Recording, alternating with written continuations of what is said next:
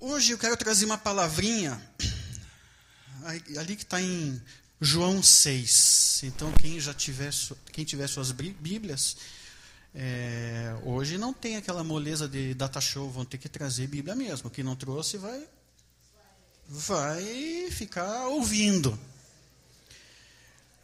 O, é um capítulo comprido, são acho que 71 versículos. Não vou ler todos, não se preocupem. E antes de começar, eu quero só abordar algumas, alguns textos, alguns trechos que estão nesse, nesse capítulo. Eu quero falar sobre vida cristã hoje. Nunca na história do, desse país, acho que foi o último censo, nem sei se foi 2012 ou 2011, né?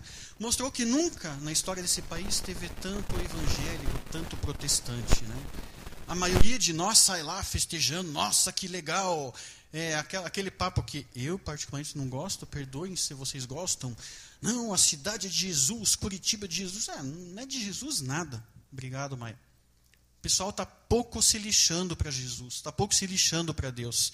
Então eu não me arrisco a dizer o Brasil é de Jesus. É óbvio, Deus é soberano e o mundo é dele. Mas eu não caio nesse papinho furado, nessa ilusão, porque a coisa só está indo de mal ao pior. Mas, de uma forma, bem ou mal, nunca esse país teve tantos protestantes, tantos evangélicos.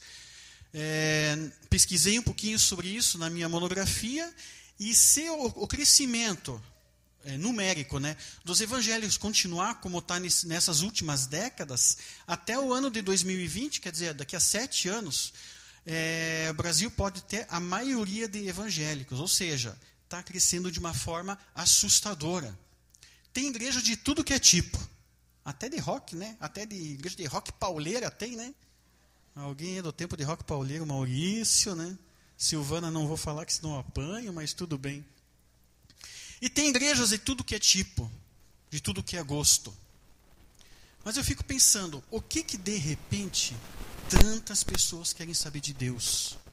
Tantas pessoas querem saber de Jesus. Algumas coisas nos dão uma pista. A, a igreja que mais cresce, é um crescimento assim estrondoso, são as neopentecostais.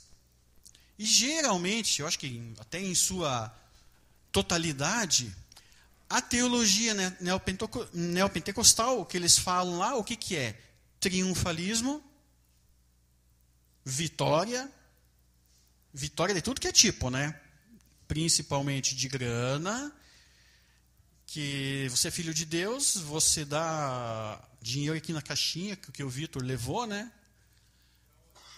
Ah, isso a gente acerta. Alguém fecha o portão lá para não deixar o Vitor fugir, né? Cara, se você fizer a tua parte, se você der grana e tiver fé, cara, teus problemas estão resolvidos. É mais ou menos assim. Tem até, esses dias eu fiquei sabendo, o dízimo profético. Esse eu estou quase, acho que vou vender uma das minhas motos lá para fazer isso aí. Aquele negócio, faz um propósito. Tá? Eu dou um dízimo de 500 reais, por exemplo, já na esperança de Deus me dá os, as 10 vezes mais, como segundo eles ele promete. Ou seja, pô, aí até eu. Não é dízimo, é investimento, cara. E não tem risco. Melhor que eu, esses dias, é, é, é investi na bolsa, só tomei na cabeça, perdi dinheiro. Ainda bem que investi pouco, né? Essa é vantagem de ser pobre, né? Não perde muito. Mas imagine, dou um dízimo de 100, Deus vai me dar mil. Cara, imagina se investe lá 50 mil, está garantido. E eu acho que aqui, nessa ideia, que a gente vê o porquê muita gente busca Deus. A gente vive numa, numa sociedade pós-moderna onde a gente começa a relativizar tudo e acabamos tendo uma fé hedonista. Ou seja, eu vou buscar Deus para me dar bem. Todo mundo quer ouvir esse discurso. Todo mundo quer seus problemas resolvidos. Mas, será que é bem assim? Eu tenho uma certeza, e isso é, é até bíblico. Cara, Jesus não veio, Jesus não morreu naquela cruz para te dar uma vidinha mansa. Eu não estou dizendo que Deus quer que você seja infeliz, pobre e sofra. Não isso. Mas muita gente coloca a prioridade, o cerne da fé, o cerne da cruz, aonde? numa vida de bem-estar. Então hoje eu quero fazer uma, um diálogo, não um diálogo, confrontar dois, entre aspas, Cristos. Um Cristo, aquele que o homem, o ser humano quer. Ah, eu quero esse Jesus, esse eu quero. E o outro é o Cristo como ele é. Eu acho que não preciso dizer muito. Ah, para qual, qualquer um que tem uma fé baseada na Bíblia, eu acho que esse Cristo vai ser muito próximo. Que se você conhece a Bíblia, se você tem compromisso com Deus, o Cristo que você quer, vai ser esse que está na Bíblia. Quero dar só um, um pouquinho, um pano de fundo aqui de João 6, para a gente se situar melhor, um pouco melhor e entender um pouquinho mais. É, João 6, cara, o ministério de Jesus já estava bombando. Ele fazia um milagre aqui, fazia um morto ressuscitar ali, dava uma passeadinha sobre as águas, né? Cara, isso impressionava o pessoal. O negócio estava bombando. E vamos lembrar um pouco, é, não da história, né, mas do povo de Israel. Eles passaram muito tempo em vários cativeiros, só na, no Egito, 400 anos, né? E desde aquela época dos profetas, sempre tinha aquela profecia: virá o libertador. E nessa época aqui, na, na época cristã, ele, é, Israel estava sob o jugo romano. Tá? Era um jugo assim meio diferente. Eu acho que até já comentei, né? Roma deixava lá cada povo dominado levar sua vidinha, não interferia muito. O que eles queriam? Grana que o Império Romano era muito grande, precisava de muita, muito dinheiro para manter aquilo lá. Então, eles arrancavam a pele do pessoal. Se a gente aqui reclama do, do governo brasileiro, lá a coisa era pior. O pessoal muitas vezes não tinha nem o que comer, porque a grana ia para o Estado, era para pagar imposto. Então o pessoal vivia de cara, vivia bicudo, de mau humor, por quê? Cara, um outro povo, um outro país, os caras estão explorando a gente. Mas os profetas já diziam: vai vir um cara que vai libertar a gente. Aí eles esperavam o quê? Um, um libertador dessa opressão. Eles esperavam lá o quê? Um Schwarzenegger que desse um cacete em todos os romanos lá e, digamos assim, reconquistasse a independência deles. Era esse, essa libertação que o povo realmente esperava. Tá? Então, aqui no capítulo 6, quem tem essas Bíblias com, a, com aqueles subtítulos, pode ver. O primeiro subtítulo, e isso é bastante importante para o resto da mensagem, a primeira multiplicação dos pães. Ele está narrando o que Jesus fez. Então, ele estava lá reunido com a galera, dando galerinha de umas, por baixo, 10 mil pessoas. Estava fazendo uma pregação, o pessoal ficou com fome, que o negócio estendeu até tarde. Ah, traz uns pãozinhos aí, vou quebrar o galho do pessoal. Com cinco pães e dois peixes, deu de comer para uma multidão de, aqui de 5 mil homens, mais ou menos, mas naquela época eles contavam só os homens, sem contar as mulheres e crianças. Então, por baixo, 10 mil pessoas. Cara, quando o pessoal viu isso, esse é o cara. Eles se preocupavam, como eu falei naquela época, o quê? Com comida esse, esse era o maior problema deles. Cara, o cara deu comida pra gente. Ele fez milagre. Ele ressuscita morto, é, cura tudo que é doença e ele deu pão pra gente comer. Esse é o cara. Esse é o cara que nos vai livrar do jugo romano. Comece a ver aquilo lá. Esse é o Cristo que eu quero. Aí ele terminou esse episódio. Jesus foi para um outro lugar, foi lá para Cafarnaum, se não me engano. E aí de quebra, acho que ele perdeu ali a balsa que atravessava lá o mar da Galileia, ele foi a pesão por cima da água mesmo, né? Aí que eu quero chegar. Quando ele chegou no outro lado do mar e a galera estava muito afim de, de entronar Jesus como rei mesmo, foram atrás dele. Então eu quero dar uma olhadinha aqui a partir do versículo 25. Né? Quando eles já chegaram, no, Jesus já estava do outro lado do mar da Galileia e o povão foi atrás. Então aqui a gente vê alguns lampejos, não é nem lampejos, são holofotes do Cristo que o homem quer.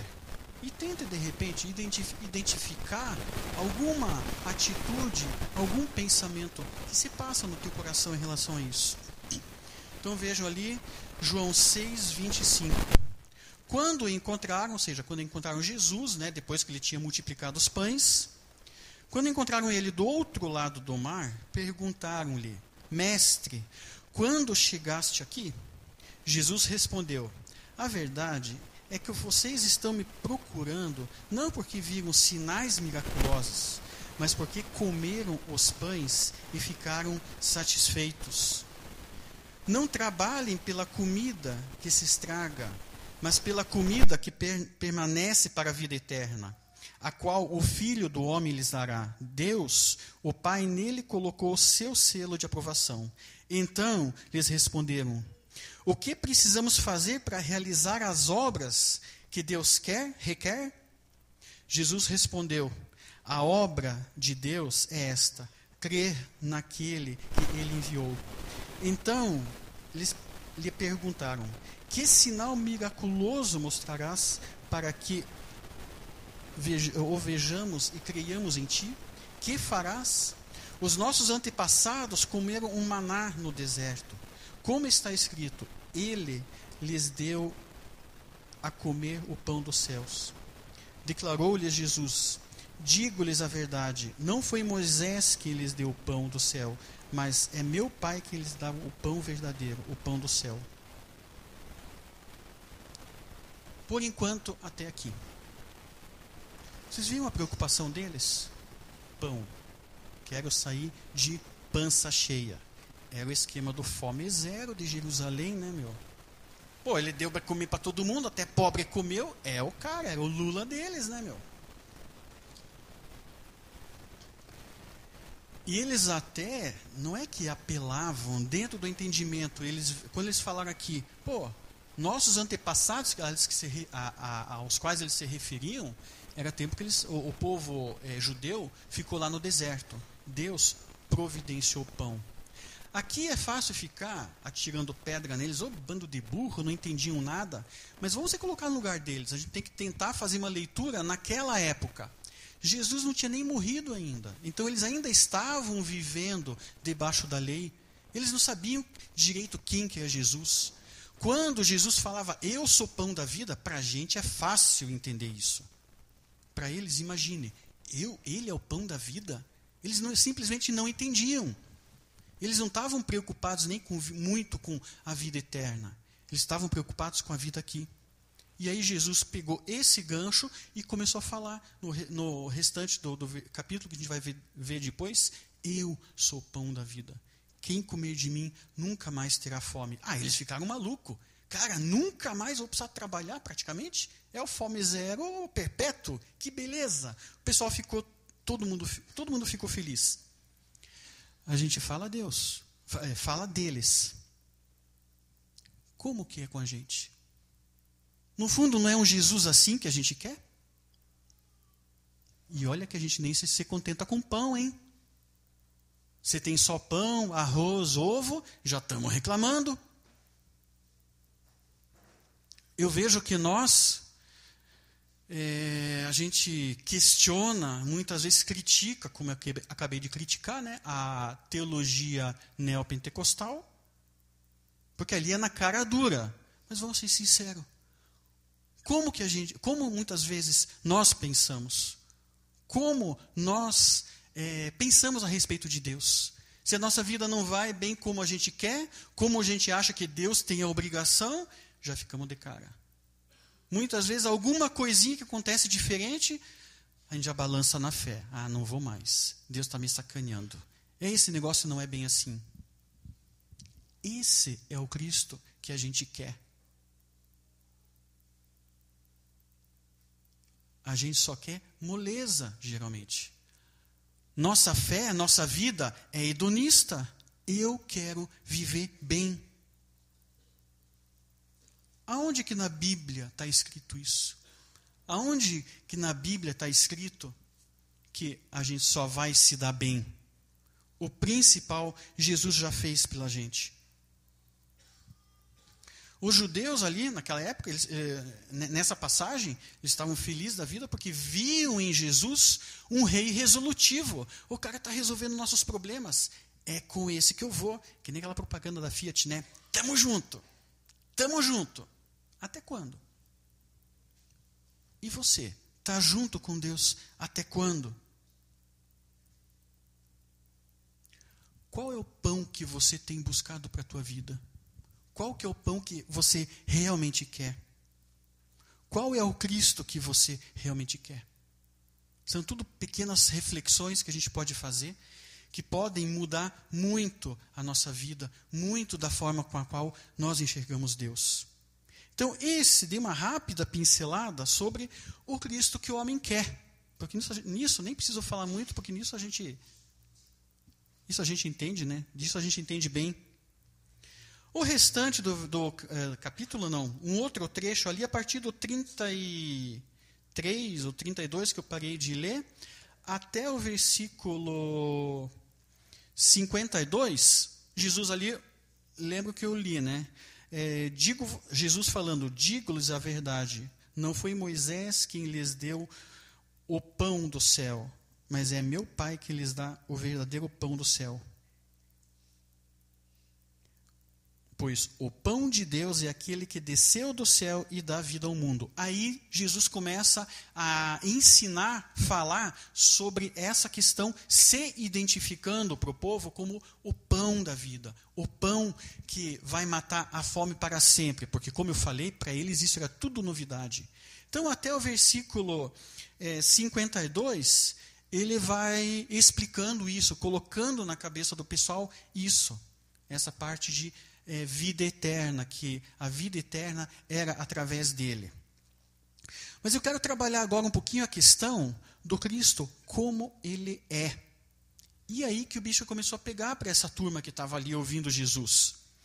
É, quando eu falei que ele estava explicando para eles essa questão do pão, eu quero ler a partir do versículo do 53 até o 58, que Jesus foi explicando o esquema do pão da vida, que vai matar a fome é, por toda a eternidade, e também a questão do sangue, que quem beber do meu sangue, tudo aquilo lá. Aí ele fechou nesses últimos versículos de uma forma, ele meio que recapitulou e condensou tudo que ele falou nesses versículos.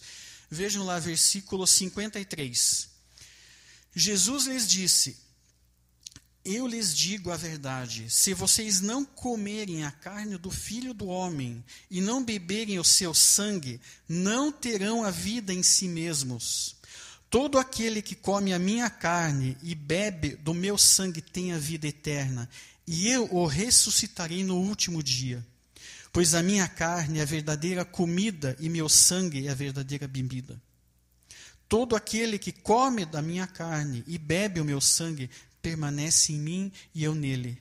Da mesma forma como o Pai que vive me enviou, eu vivo por causa do Pai. Assim, aquele que se alimenta de mim viverá por, por minha causa.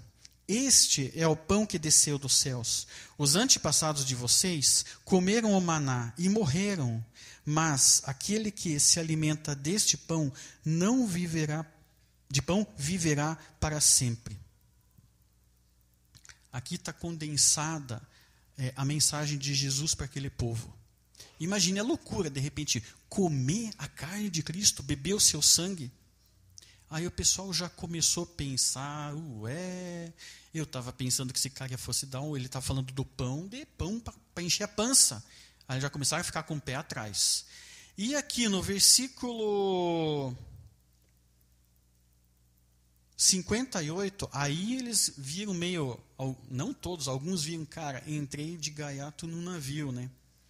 Quando Jesus fala, falou, os antepassados de vocês comeram o maná e morreram. O maná, aquele pãozinho que Deus providenciou no deserto. Jesus estava querendo dizer, dizer o quê? Deus providenciou aquele pão, só que todo mundo morreu do mesmo jeito. Aí o pessoal pensou, ixi, Será que a gente está enganado? Será que a gente quer esse cara como rei? Então, pelo jeito, ele não vai dar esse tipo de pão para a gente. Aí eles meio que ficaram em dúvida. mas não sei se isso é bom ou ruim. Esse é o Cristo verdadeiro. Esse Cristo, o qual dá a vida eterna através do seu sangue e da sua carne.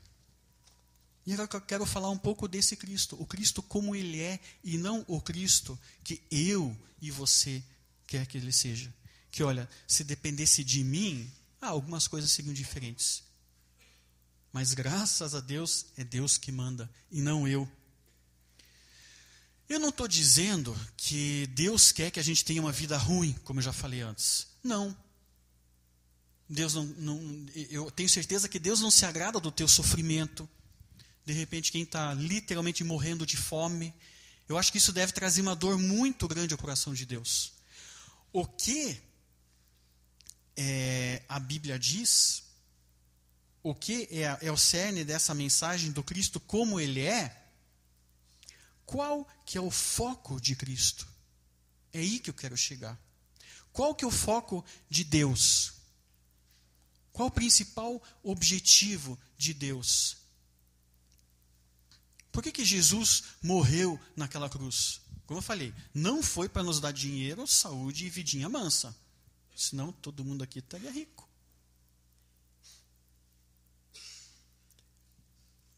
Jesus morreu naquela cruz para restaurar a comunhão com Deus. Deus, lá no Éden, fez Adão e Eva para ter comunhão com Ele. Deus que fez homem para que o homem andasse do lado de Deus e tivesse ali, ó, conversando com Ele, fizesse companhia para Deus. Deus não precisa, não precisa do homem, mas Ele se agrada da companhia do homem. Quando aconteceu a queda, essa comunhão foi quebrada. E a partir dali, o tal do pecado original separou toda a raça humana da comunhão de Deus. Aí Deus deu um jeito para restabelecer essa comunhão. A morte sacrificial de Cristo. Esse é o foco de Deus para tu e para a minha vida. Então, o foco de Deus é a comunhão. Até aí tudo bem, até, até eu estou gostando, né? Pô, Deus me salvou. E o foco dessa comunhão, como eu já falei, é a cruz de Cristo. Ninguém vem ao Pai sem confessar Jesus como Senhor. Só que até aí tudo bem, porque foi ele que morreu. E eu me livrei. Só que aí o bicho começa a pegar.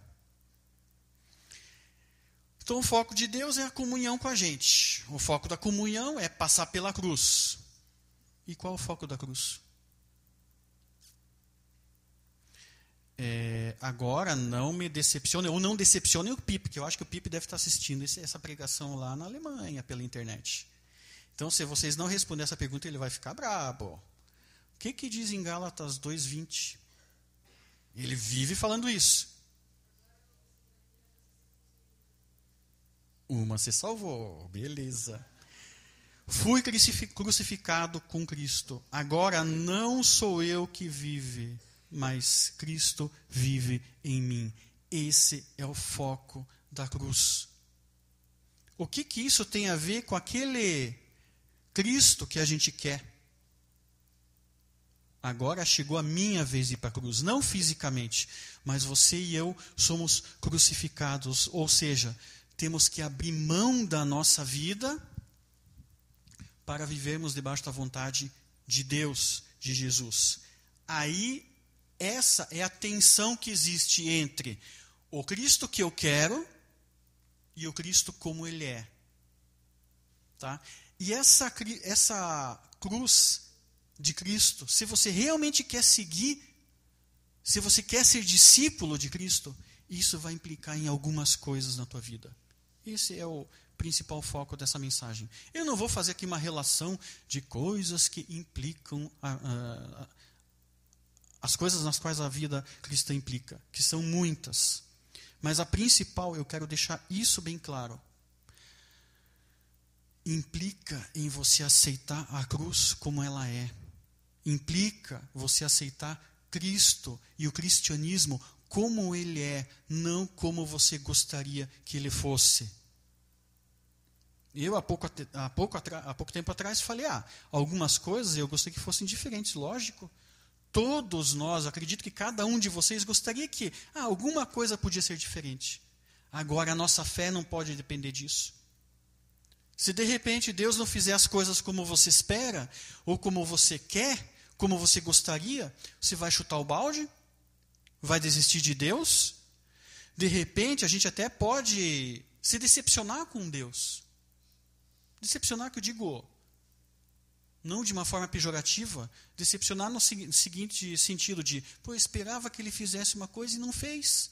Eu, eu mesmo, tem coisas que eu gostaria muito que ele fizesse e até agora nada. Mas minha fé não vai depender disso. Temos que aceitar a palavra como ela é. E geralmente a gente tem duas formas de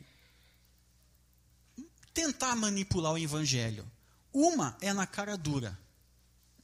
Né, relativizar tudo, ainda mais nessa época de relativização. Não, não é bem assim. A Bíblia ah, não é bem a palavra de Deus, cara. Ou você crê ou não crê. Você não, qual o critério que você vai? Não, essa página, essa eu não gostei, então isso aqui não é palavra de Deus. Essa eu gostei, ah, então isso aqui deve ser. Cara, vem uma coisa muito subjetiva. Cristianismo implica em você aceitar o pacote completo. Senão fica tipo. Conhece o Evangelho de São Tomé? É um evangelho apócrifo, né? Ele também não está na Bíblia católica. Diz que é um, eu não li, mas é um livro muito bom. Quase que poderia entrar na Bíblia, só não entrou por um, um, um detalhezinho. Tomé é aquele, o apóstolo de Cristo, né? Isso está nesse Evangelho de São Tomé. Diz que estava ele, o bonitão, lá passeando com Jesus pela praia, batendo papo, né? Aí Tomé chegou, pois é, Jesus, sabe que já não sou lá essas coisas, né? Aquele dia até, pô, duvidei, não sei o quê. Não, mas eu sou teu discípulo, ponta firme, tamo junto, não sei o quê. Aí Jesus só olhando, é, é. Aí ele chegou, é, eu tenho essa dificuldade de crer, né, Jesus? Mas tem mais um detalhezinho que eu tenho uma dificuldade, que eu penso um pouco diferente daquilo que você fala. E sei lá, você podia dar um jeito, né? Por exemplo, eu. Cara, eu, como dizia um amigo meu, eu suo hormônios. Eu sou cara e para mim não adianta, só uma mulher não dá. É pouco. Então, Jesus, dá um jeito, libera mais algumas para mim. Jesus olha o cara, você é o cara, eu libero. Nesse evangelho diz isso. Mas não adianta. O quê? ah, leia lá o Evangelho de São Tomé e você descobre, cara. Cara, a, a vida cristã não é assim. Não é tudo da forma que eu quero. Não é tudo, por exemplo, que nem na Drum Shop. Aqui um monte de gente traba, daqui trabalha lá. Trabalha não, vai lá só para pegar o salário final do mês, que não precisa trabalhar. O Luciano da vida mole para todo mundo, não é? A vida cristã é mais ou menos que nem um trabalho. Você tem o, o bônus final do mês, tá lá ó, ou a micharia, ou a, a bufunfa. Só que você tem que fazer a tua parte. É dia a dia você tem que estar tá lá faz, cumprir as tuas obrigações. Mais ou menos com o cristianismo também é assim. Não são obrigações. Mas quando você aceita o emprego, você com, a, acaba concordando, vai comprar o pacote completo. Se você começar a faltar direto, é, teu chefe manda você fazer uma coisa, não, isso aqui eu, eu discordo. Eu discordo, isso aqui está errado, então não vou fazer. Ou não, cara, hoje está chovendo, hoje eu discordo, hoje eu não vou trabalhar. O que, que vai acontecer com você? Provavelmente. Caixão. Seguro-desemprego. Ué, o emprego não é como eu quero? Lógico que não. E a vida também não.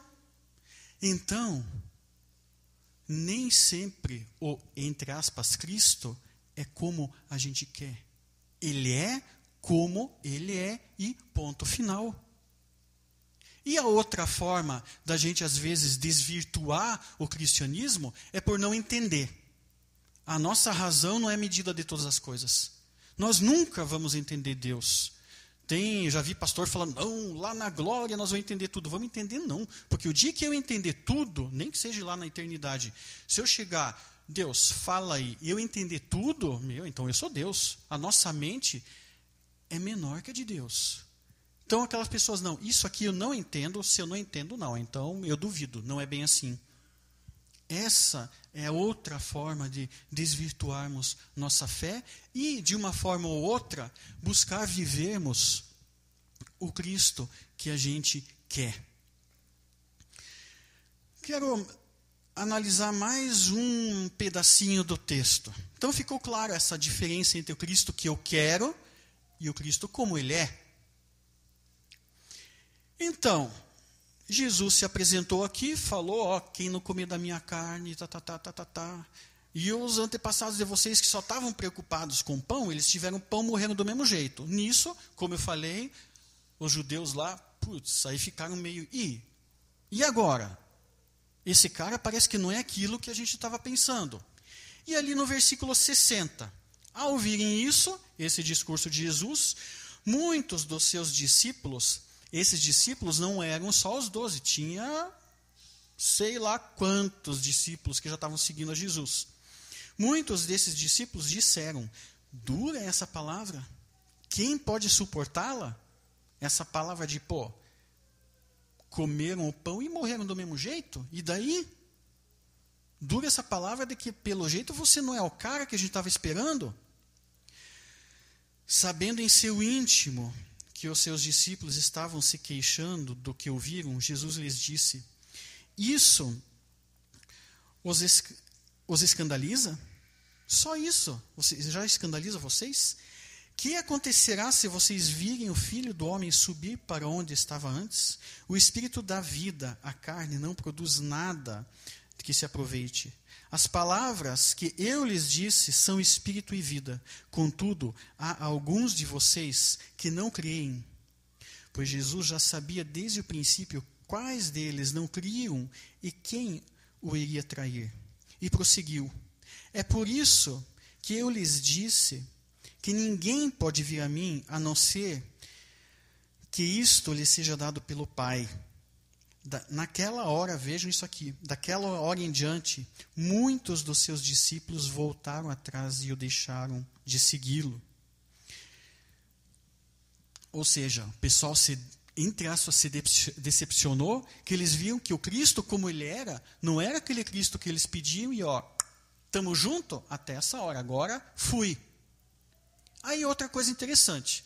Muitas vezes a gente imagina assim que Deus está, Deus está preocupado com você, está preocupado comigo e Ele quer a gente do lado dele. Mas Deus não fica mendigando a nossa conversão, a nossa fidelidade. A Silvana sempre fala que ela não vê em lugar nenhum na Bíblia, Jesus assim prega a palavra, o cara olha, ah, não quero, sai embora e Jesus atrai, ei, não, mas por favor, me aceite. Você precisa de mim, em, em nome do meu Pai, me aceite. Jesus não faz isso. Jesus até meio meio golgotano, né? Como dizem os catarinenses, quer, quer, não quer, giz. Você quer, quer, não quer, fala logo. Então Jesus foi correr atrás desse pessoal que picou a mula? Não. O pessoal desistiu e veja ali o versículo 67. Ele olhou para os doze, para os doze discípulos mesmo, os apóstolos, e perguntou: Vocês também não querem ir? Tá, isso aqui está numa linguagem legal, Hoje em dia, né? Ele, daí, cara, não quer aproveitar embalo? Vai embora também, se está de saco cheio. Não está satisfeito comigo? Vai embora mesmo. É mais ou menos isso que ele está falando. Então, entendendo a profundidade de se, seguir o Cristo, ou a falta de profundidade de seguir o Cristo que a gente quer, isso é muito sério. O Evangelho não está aí só para ser vivido de uma forma como como é que é? Com uma lenda, uma historinha de Papai Noel, Coelhinho da Páscoa, onde todo mundo viveu felizes para sempre. Nós vamos viver felizes para sempre com Jesus. Só que aqui na vida a gente tem que viver o cristianismo como ele é. Jesus foi direto, prático. E muito prático. Cara, aquele que não quer pagar o preço, cara, cai fora.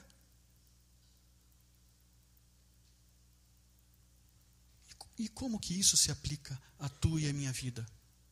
A gente está pagando o preço, e um dos preços que a gente deveria pagar é fidelidade, compromisso, compromisso inclusive na igreja. E aí que eu olho para cá e dou uma questionada. Como que andam os ministérios aí? Os líderes dos ministérios sabem a dureza que é. De novo, a propaganda do palio. Tamo junto, tamo junto. Chega no dia. Eu acho triste. Foi na, acho que na terça que conversei com o Vitor. O Vitor todo feliz. Cara, sábado deu o público. Para quem não sabe, era o aniversário da Gólgota. Cara, muita gente. Deu 129 pessoas? 126? Pois é, aniversário da Gólgota, 120 pessoas e a gente já está feliz. Sendo detalhe, nós temos mais de 200 membros. Cadê o resto? Sendo que nesse pessoal tinha bastante gente de fora. Nós estamos sendo fiéis? A última pregação que o Pipo fez aqui, eu não estava aqui, mas pelo que eu sei, foi sobre dízimo, oferta, como você queira chamar. E é alarmante quando ele disse o quê? somente 30 pessoas da Gólgota são fiéis nisso. Foi isso que ele falou? É 30%? O quê? É, 30%. Eu não estou dizendo que tá, agora de novo a parte financeira é, é um absoluto, mas como eu sempre falo, é um termômetro. Então eu gostaria que você fizesse uma reflexão. Qual Cristo que você está vivendo na tua vida? aquele que você está vivendo, não aquele que você diz e aquele que você prega. Porque uma vez eu ouvi uma frase bem legal. A cosmovisão que, que a cosmovisão na qual você acredita é aquela que você vive, não aquela que você fala. Interessante isso e perigoso. Então você realmente acredita naquilo que você faz e não naquilo que você fala. Então, qual que é o Cristo que você vive? O Cristo que você quer viver? Ou o Cristo, aquele Cristo que é o que ele realmente é? Eu acho que essa palavra que Jesus falou, cara, não está gostando? Como é que é? A porta servente da casa? Está liberado, pode ir. Eu acho que esse convite, não, desafio ele faz para a gente agora. Sei lá, não quero ser muito duro, mas repense tua vida. Se você não está realmente afim de comprar, comprar não, fechar esse pacote, fechar com esse pacote do cristianismo como ele é, cara, pare de enrolar Deus, pare de enrolar a igreja e pare de enrolar pior você mesmo.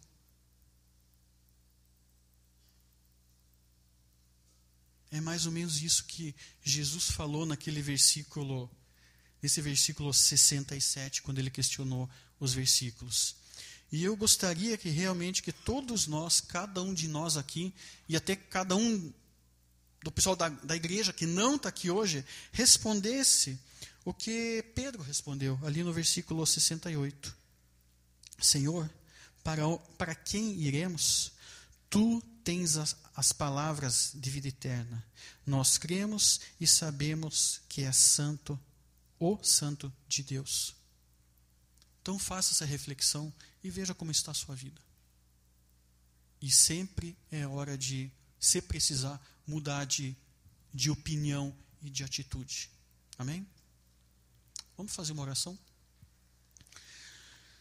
Senhor Deus, eu te agradeço que essa palavra que o Senhor trouxe para cada um de nós e que isso seja um desafio, Pai. E além de um desafio, um alerta. Que muitas vezes a gente acaba caindo na mesmice da vida e nem por maldade, mas muitas vezes somos desviados do cerne da tua palavra, do centro da tua palavra, Pai. Eu te peço que o Senhor esteja nos dando sabedoria, abrindo os nossos olhos dia a dia para que a gente viva é, a, o cristianismo como ele é, que a gente possa honrar esse nome de sermos cristãos, que a gente não envergonhe o nome de Cristo, Pai. que as nossas atitudes do dia a dia estejam revelando pelo menos um pouco daquilo que o Senhor é, Pai. Te peço que o Senhor nos dê força para viver, que nem sempre é fácil viver na íntegra ao cristianismo, que a gente possa ser um, um verdadeiro discípulo, do qual o Senhor, no dia que do, da prestação de contas, o Senhor olhar para a gente e abrir um sorriso e nos aceitar no reino dos céus, Pai. Isso te peço em teu santo nome. Amém. Na Gólgota nós temos o costume, né, no primeiro domingo de cada vez, servirmos a ceia. E hoje tá